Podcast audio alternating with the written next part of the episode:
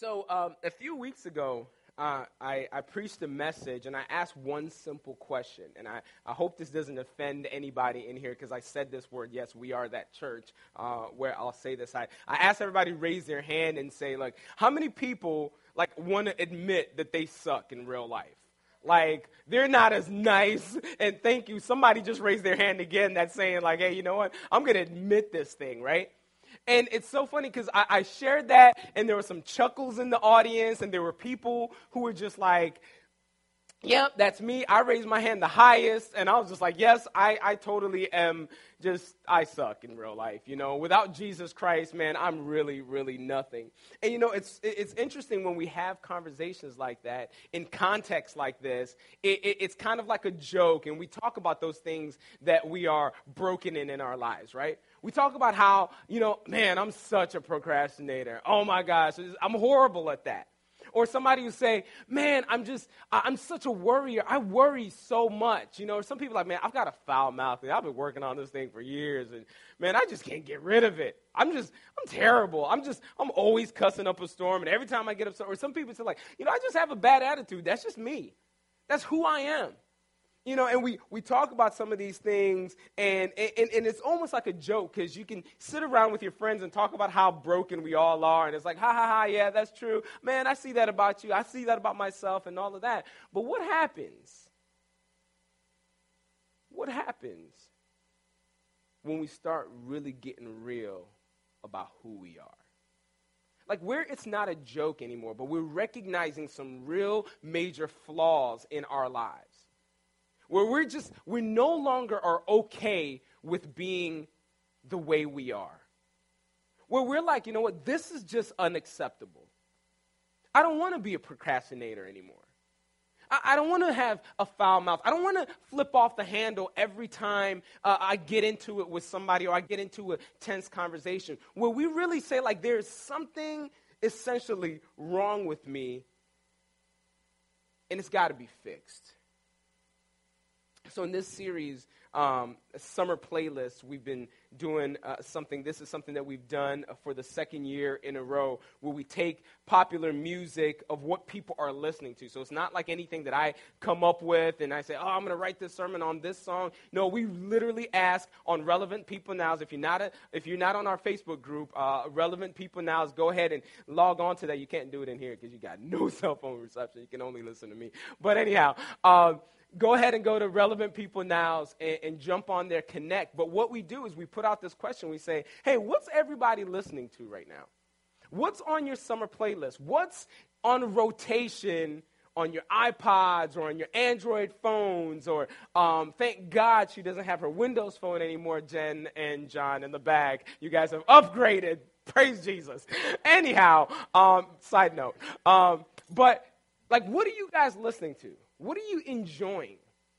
So everybody sends in, and then we create a playlist on Spotify. And like I said, if you go to Relevant People Now, you can get uh, the sounds of Relevant and hear what everybody's listening to. And so we, we, as we're getting ready to write the messages, we start picking certain songs in there, just something that, the, that, that we believe God is leading us to, that we want to see what's the biblical theme that comes along with the song. What are they talking about in here that we can look at the Bible and say, hey, the Bible speaks about this as well? So, the first couple of weeks, we had a Hillsong track, amazing track uh, uh, called So Will I. If you haven't listened to that message, I would encourage you to go listen to it. And then Pastor Derek yesterday, I mean last week, uh, preached an, an, incredible message of uh, why I sing. Why I sing. And he gave this incredible challenge. He was like, man, you know, we need to be singing more, especially the dudes in here. Some of us, we walk into church and we know the songs. We're like, man, I'm not going to lift my hands. I'm good. You know? Or maybe we don't know the songs, and so we're just going to sit there like, we don't even want to bob our heads. Like, bob your head, dude. Enjoy the music. So he talked a little bit about that. This week, we've got a new, uh, new song. I, I was hearing so much about this album everybody was telling me about this album. Then I saw the songs pop up on our playlist, and it's an album from a guy named Jay Z. Have you guys heard that guy before? He's a pretty popular guy. You know, I don't know. I'd never heard of him before this, but um, no, he's got this album called uh, 444. And the thing about this album is like it's a change of pace for what er- everything Jay Z's been putting out. Like, I don't know if you guys remember Big Pimpin', Spanding Cheese. I, that was the dumbest song I've ever heard. Like, I quit listening to Jay Z back then. I was like, this was back, I don't know, maybe 2000. I was like, never again will I listen to this foolishness. Like, hip hop has gone to the pits. And then people are like, dude, you got to listen to Jay Z's new album. I'm like, what's, what's, what's so good about Jay Z? Like, man, you got, he's just getting real. Jay Z is getting real about himself. He's getting real about his flaws. He's getting real about who he is. And there's two songs that we're going to kind of feature today. The first one is called Kill Jay Z. And I'll play a little clip what he's talking about in there. And then the second song is 444, where he admits to this infidelity that he, uh, that he took part in, this adultery, this, this, this cheating that he did on Beyonce, and he's apologizing for it and he's putting himself out there. So, this is what he says about the song Kill Jay Z. It's really about the ego. It's about killing off the ego so we can have this conversation in the place of vulnerability and honesty. You know, Jay Z, the public persona, couldn't have this conversation. He has to be eliminated. He has to be moved. So it's really Sean Carter speaking to Jay Z. And he has to like convince him to move aside. So Jay Z doesn't owe it to anybody. He's on top of his game. Billionaire, couple. You know, I'm surprised they don't give him one of those names like Brangelina or something like that.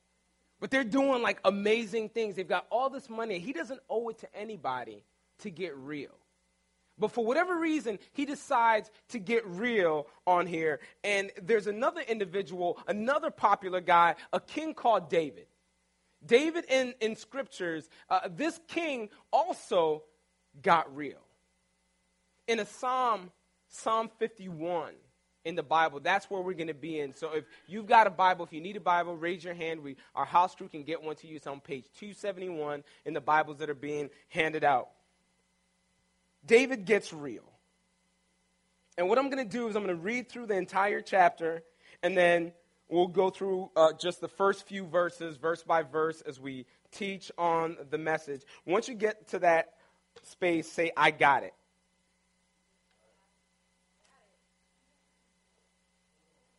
Hold on. I hear one hold on. All right, I don't have much time, so I'm going to jump right in. All right, so verse beginning in verse 1, Psalm 51, the writer David says this Have mercy on me, O God, according to your steadfast love, according to your abundant mercy. Blot out my transgressions, meaning my sins or my faults. Wash me thoroughly from my iniquity, from my brokenness, he's essentially saying. Cleanse me from my sin.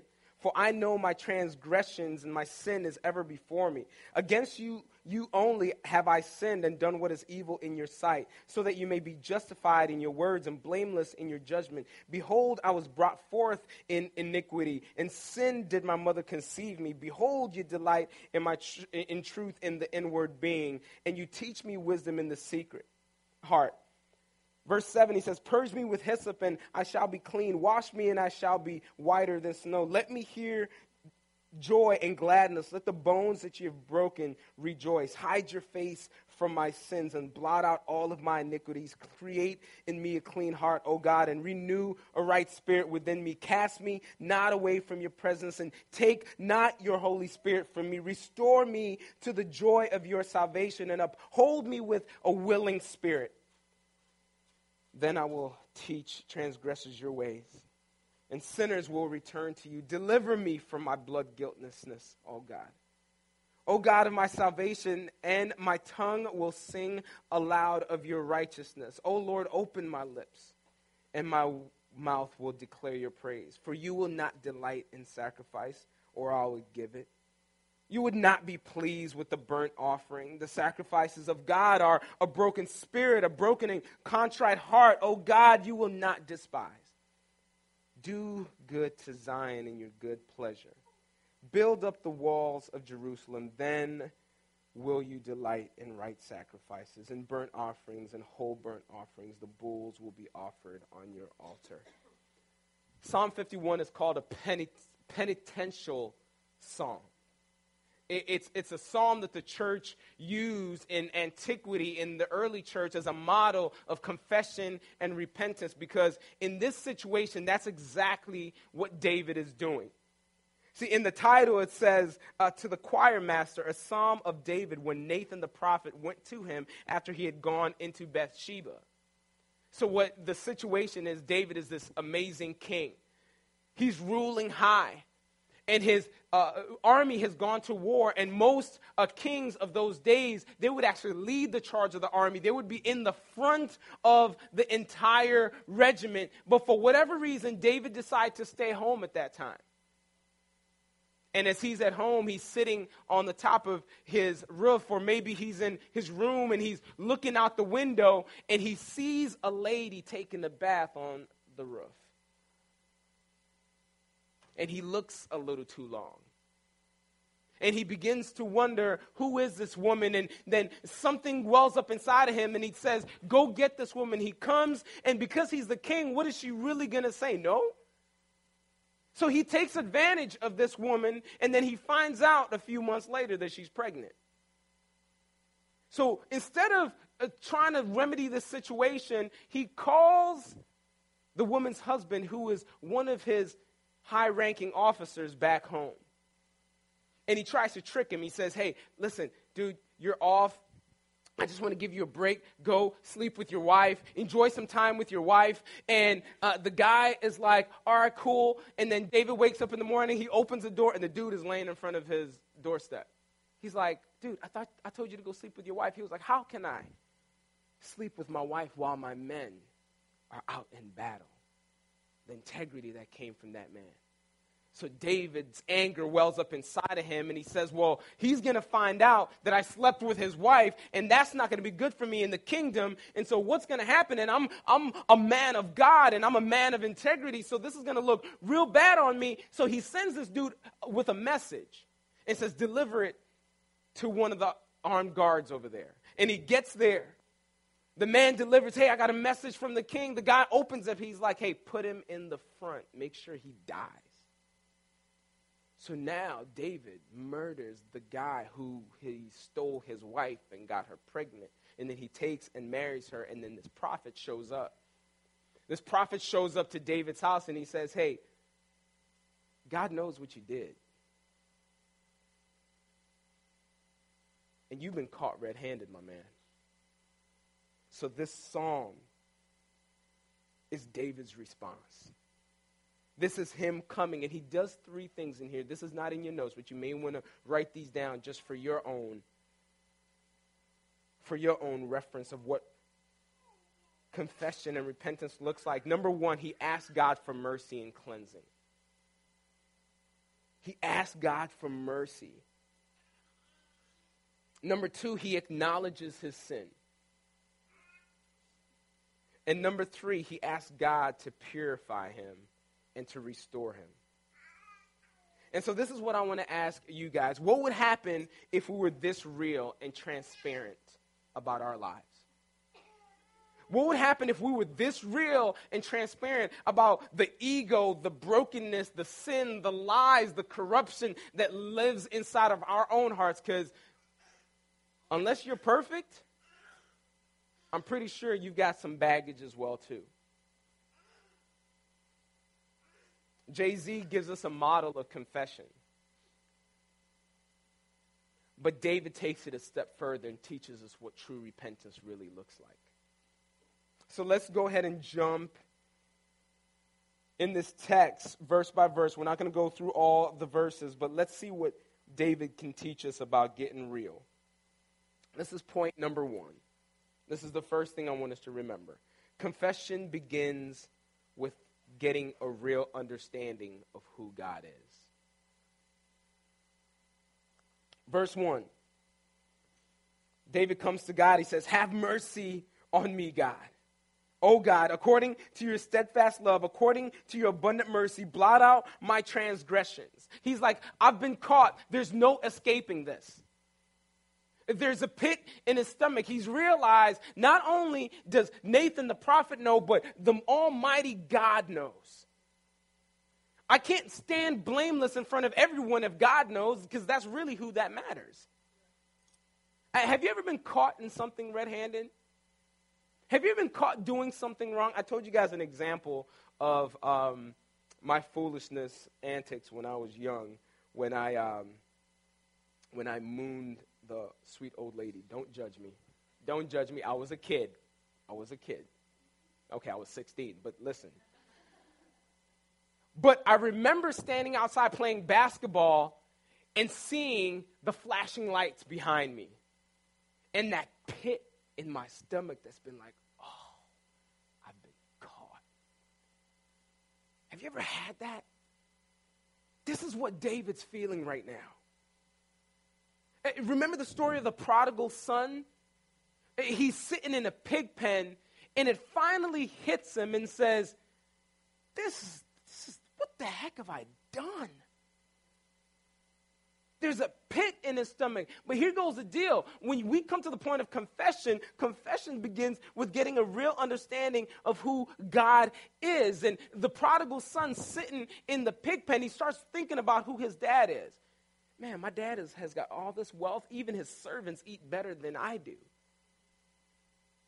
And David sits here and he says, uh, uh, Have mercy uh, on me, O God, according to your steadfast love, according to your abundant mercy, blot out my transgression. He's rehearsing something because he knows something about God that maybe the first reader looking at this doesn't recognize off the outset. Listen to Exodus 34, 6, and 7. Actually, you can read it. It's on the screen. This is what God said. This is how God described himself to another guy named Moses. He says, The Lord passed before him and proclaimed, The Lord, the Lord, a God merciful and gracious, slow to anger, abounding in steadfast love and faithfulness, keeping steadfast love for thousands, forgiving iniquity and transgression and sin. And these are the same exact words that David uses talking about God and talking to God. He's appealing to God about himself. He's like, God, you know who you are. I know who you are. Your word tells me who you are. So I'm appealing to your mercy. I'm appealing to your steadfast love because that's who you said you are. Before I even request anything, I just want to say, Lord, have mercy on me. I know who you are. Confession begins with the getting real, getting with begins with getting real getting a real understanding of who God is because a right understanding leads to right requests. A lot of times we ask, we wonder why we don't get what we want from God. Do we really understand who God is? Do we really understand how his heart is? When we come to our parents, believe you me, any child in here, Cece, Isaiah, Jen, Nina, when you need something from your parents, you know how to approach them, right? You're not just going to approach them any wild way.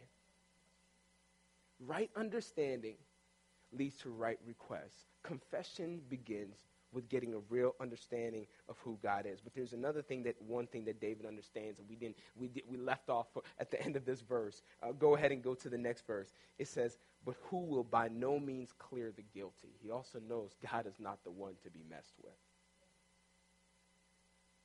God is not the one to play with. I've made a mistake. I have broken my faithfulness towards God and I need to get this right.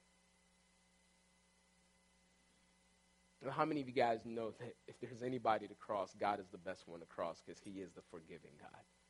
He is the merciful God.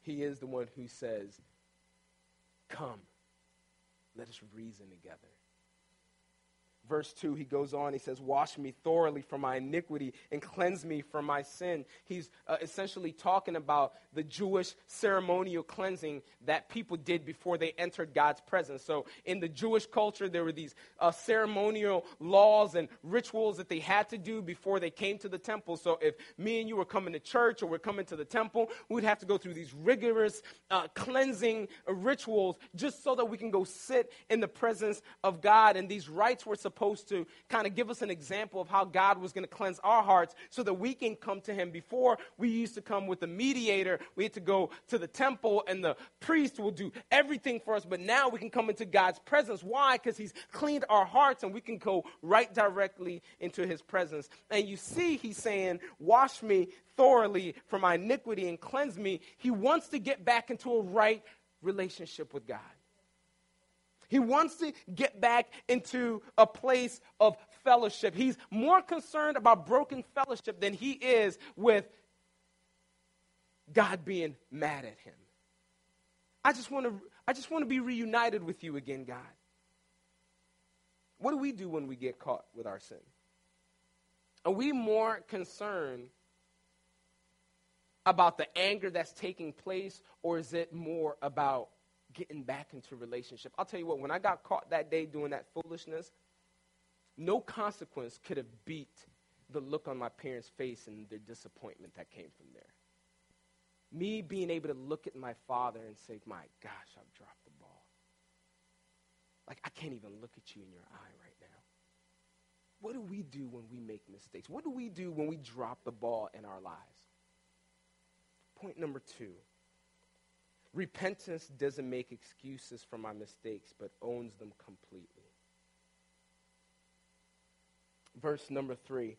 He says, For I know my transgressions and my sin is ever before me. He owns up to his sin. He just says, flat out, I did it. There's no excuses. There's no one who made me do it. She didn't tempt me. A lot of us guys say, Well, I wish you wouldn't wear those short skirts, or I wish girls wouldn't wear those short shorts. It makes me stumble. Dude, cover your eyes. Quit putting it on somebody else. He owns his sin. He's like, Man, I'm broken. I've messed up. I'm the one who did this. He didn't say, you know, I was trying to, I was trying to protect Uriah. I didn't want him to be embarrassed in front of everyone. So the best thing for us to do was just, you know, allow him to die because I'm a king. I can take better care of the baby. Than, he didn't say any of that type of stuff. He just says, I jacked up. And I'm sorry. And it's interesting in 444, the song of Jay Z, that he admits this affair that he had on Beyonce, how he approaches it.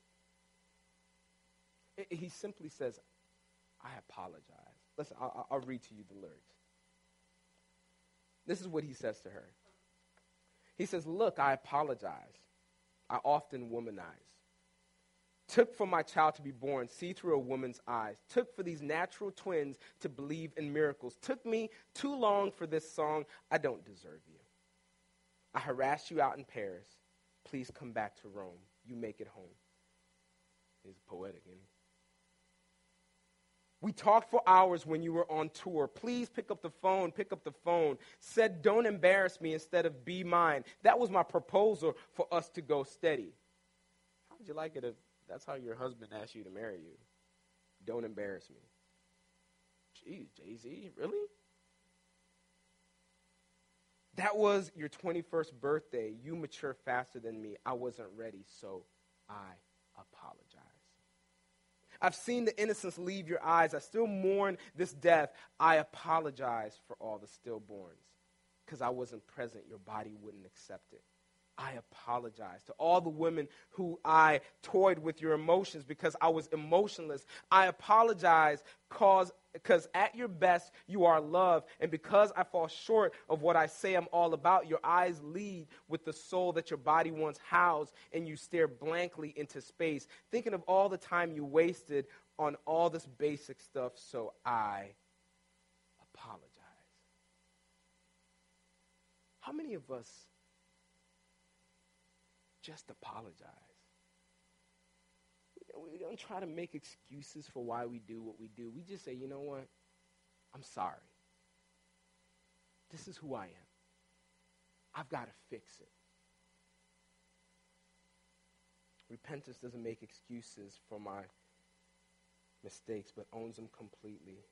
Number three, point number three, confession recognizes that all wrongdoing is a capital offense towards God. Verse 4. He goes, Against you, you only I have sinned and done what is evil in your sight, so that you may be justified in your words and blameless. He gets against you only. Eh, see, man is made in the image of God, so when we sin against man, we're sinning against the very God who created him in his image. Every sin that we do, everything that we do against somebody else is ultimately a sin towards God. And David recognizes it. He says, Listen, I sinned against Bathsheba. I sinned against Uriah. I sinned against my kingdom. But most of all, God, what's most important is I sinned against you. And some of us say, well, you know what? My sin doesn't really affect anybody. The things that I do doesn't really affect anybody. It's, it's my own deal.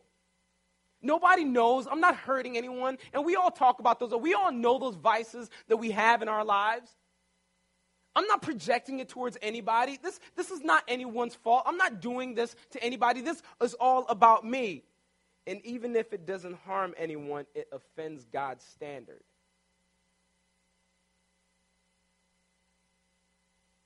God says, Be holy, for I am holy. Doesn't matter whether you're doing it against somebody else. As long as it's going against God's standard word, guess what? You've offended God. And this is not no an emotional offense like we take offense. You know, somebody says something wrong to us and we get all offended, get all in our feelings. hate your shoes. Guys, can you believe what they said to me? They hated my shoes. You see the shoes they were wearing? Show up with a nice ride, Jerry. It's all right. You're talking about it's all right. You know how long it took me to build this? Did you're nothing to me.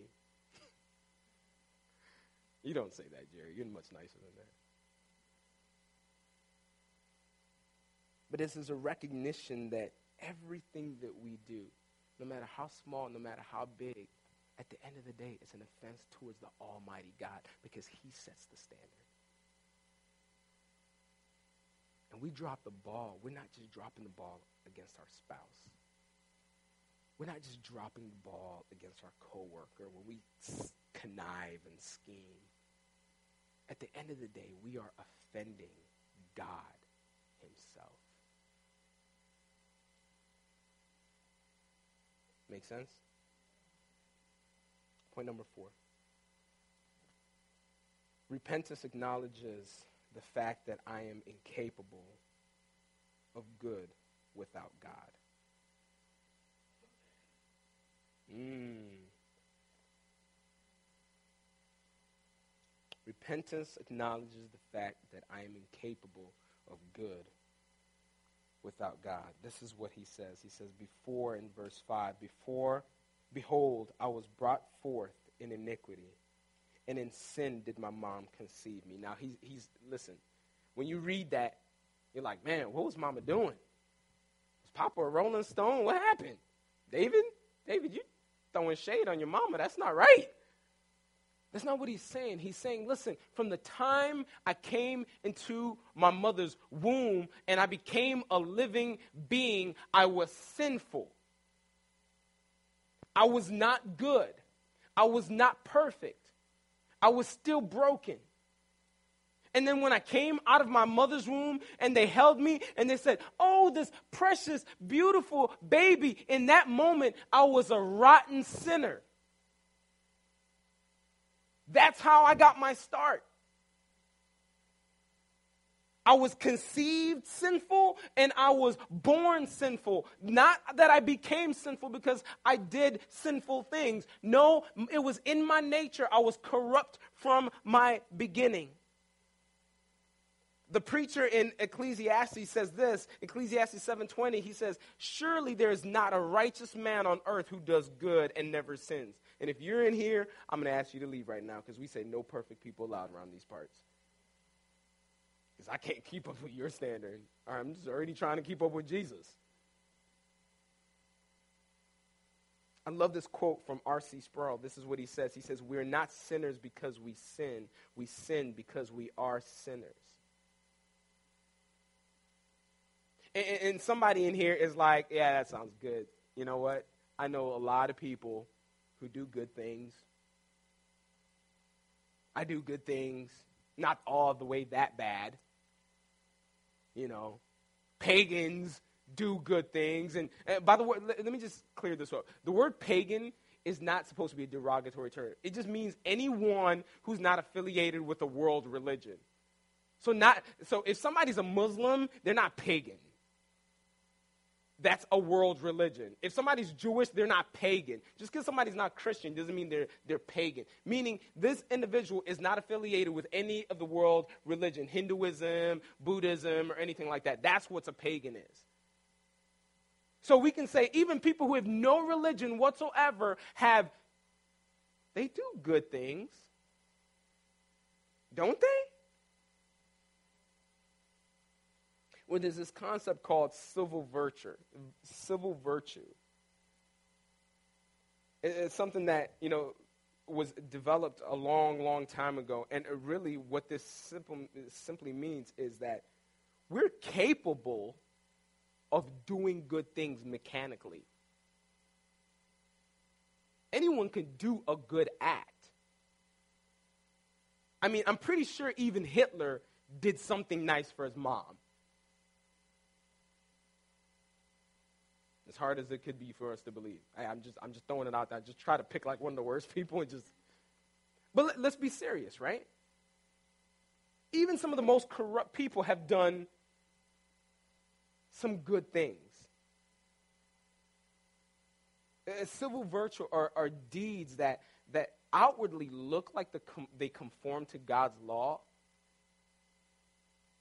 but the heart behind it is really what matters. Because remember, what does God say? He judges the heart, He doesn't judge the action. It's not about what we do. I remember when, when I was a youth pastor, every time kids would get saved, the first thing they'll come ask me is like, all right, Pastor Muta, I believe in Jesus now. What, uh, uh, what should I stop doing? I'm like, man, get to know Jesus, dude.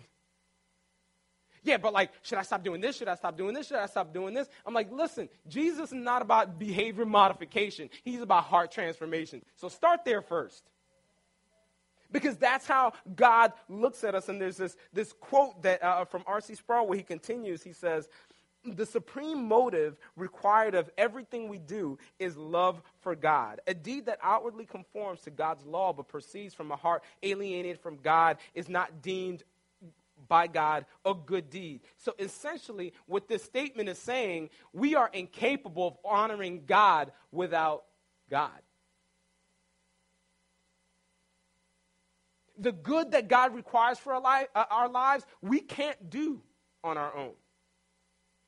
We are born incapable of being perfect or be, having a perfect standard that meets God's standard.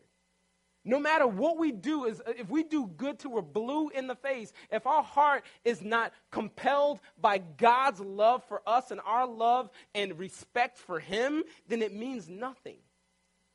I know that's a hard thing to swallow.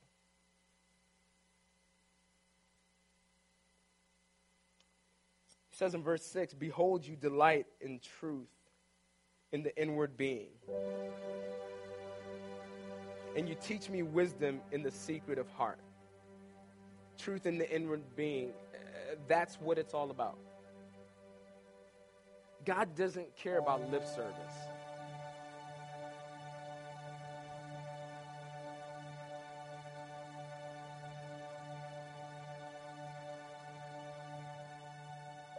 God is more concerned about our life, our heart, because heart change leads to life change. Think about it. It's, it's in every sphere of life, right? If your relationship is going really bad,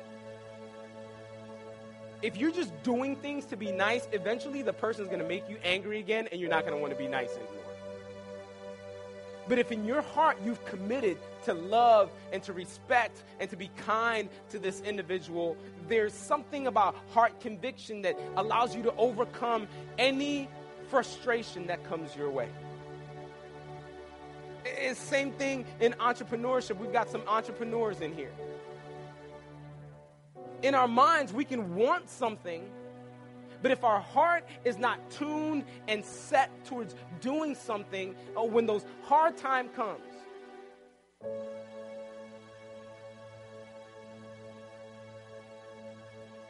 it's real easy to just quit. A lot of us start off each year with all these goals, and I want to accomplish this this year. If, if all it is is in our minds, like, hey, I'm just going to commit to doing these things, and my heart is not into it, if I'm not convicted in my heart to actually go for it, eventually it's January 31st, and you're like, what was my goal again? Because heart change leads to life change.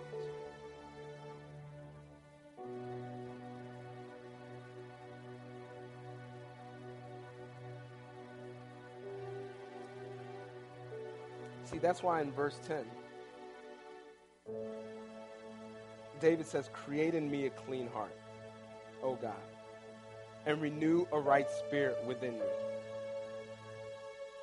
He's coming at God not because in my mind I'm frustrated, I've been caught, and I'm just trying to make things right. He's coming because there's a heart conviction that's saying, This is a broken relationship with God, and I need to, I, I, I need Him to help me fix this.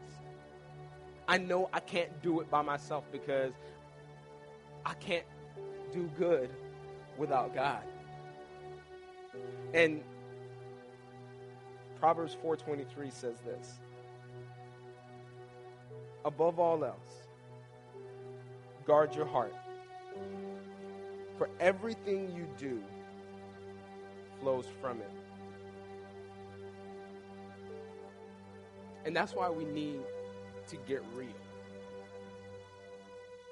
David got real. Jay Z got real. And for us, more than anything, we've got to get real with ourselves and we've got to get real with God about our heart's condition. So, in what areas are you struggling In, in what areas are you flat out dropping the ball?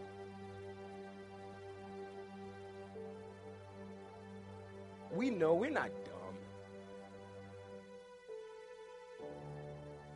In what areas are we just not reaching the standard that God has for us to reach?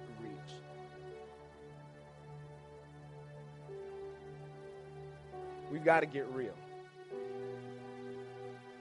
And I believe getting real will bring us to a place that David was a place of confession and a place of repentance. See, see confession, it's easy to confess. Uh, uh, like we begun this message, we can all confess, like, hey, man, I suck in real life. We confess, like, hey, I'm a procrastinator. Many of us confess every single day. We confess in a uh, common conversation with people. Confession is an admittance of the fact that we don't measure up. And I'm sorry, this message is like I'm just beating up everybody, but listen, this it kicked my butt first. I couldn't even get to preaching this message this week until I worked out some of my own issues. See, that's confession. Confession is just admitting that there's something wrong. But repentance is something different. See, repentance is like walking in a direction and realizing the direction that I'm going is wrong, or the direction I'm going is unproductive, or the direction that I'm going is unfruitful. So, what am I going to do? I'm going to make a 180 degree turn to go back to a different direction. And in the context of our faith, in the context of Christianity, repentance is saying, I'm walking in full rebellion to God, or are there are things in my life that I'm just not measuring up. And lest one of us in here says, Well, you know what? I'm not that bad. Remember, no one does good. And if you're honest, you will admit there are some areas that you've got to work on. And what repentance says in these areas, all sin is a sin against God. So I am in rebellion towards God. So what I'm going to do is I'm going to turn around and I'm going to start heading towards Him. Because confession without repentance is lip service that leads to condemnation.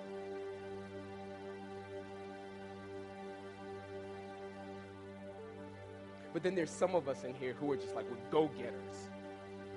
I can change. I can do this on my own. I'm not that bad. There's some people who are just terrible. Like they, they do some horrendous things. Like, look at what's happening overseas. You know, the issues that I have, I'm just to fix them myself. You know, they, they may not be all that bad, but what I'm to do is I'm just to turn around and I'm to fix it myself. You know what repentance without confession, without admitting that I am I'm broken, God. I've, I've, I've not met your standards and I need to turn around. Repentance without confession is prideful arrogance that leads to destruction.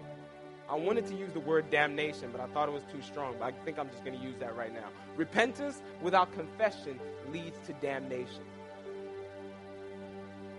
Because what you're saying is, I can do God's work in my life on my own. I don't need you, God. So last week, Pastor Derek preached a message and he gave us a challenge. He said, Man, just get, get somewhere quiet by yourself, turn the music on, and just begin to sing. And as God was convicting me around the things in my own life where I'm dropping the ball and things where I'm not measuring up, he uh, literally got me out of bed at 2.30 in the morning. And I jumped in the car. I turned the music way up. And I just started worshiping I started confessing and I started repenting. And I drove around this city two times just in, in, in prayer, in confession, and repentance because I'm standing here to tell you guys I'm not there yet. I'm along the journey with you guys. Don't let me stand up here and make it look like I got my stuff together. Around here, irrelevant, we're saying, listen, we're all on a journey.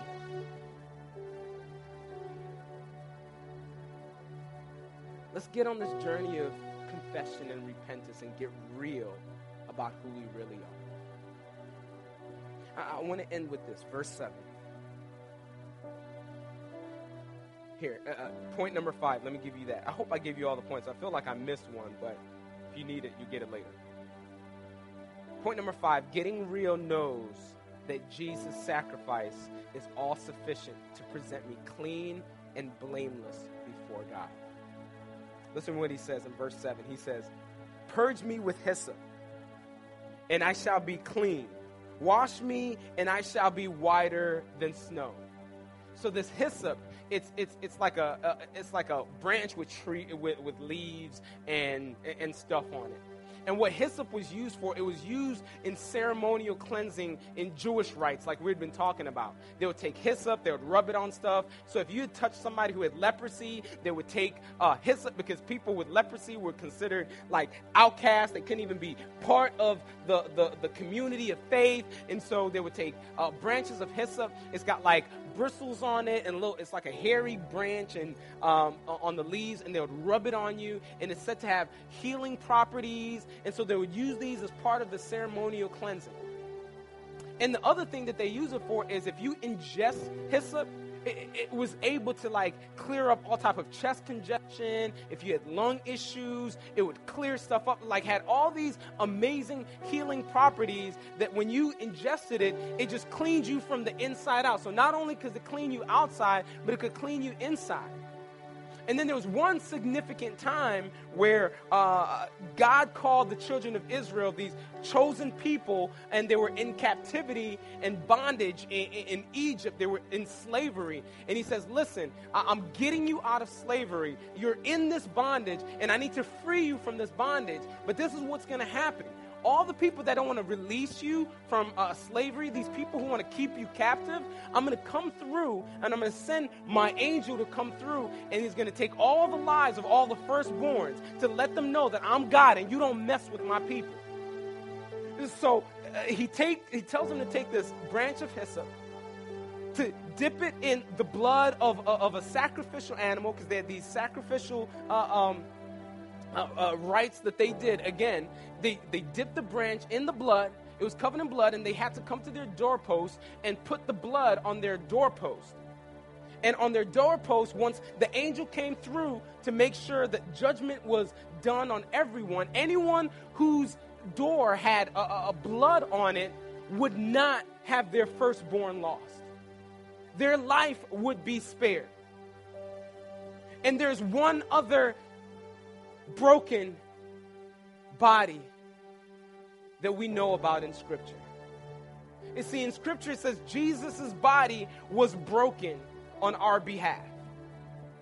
And it wasn't dipped in blood, it was covered in blood. Jesus Christ went to the cross, and as the blood was spilled on the cross, it not only saved us outwardly, but it saved us inwardly, and it saved us eternally. Said, Purge me with hyssop. And as we come to the communion table today, we are essentially saying the broken body that was broken on our behalf. Jesus' body that was beat and brutalized was done for me.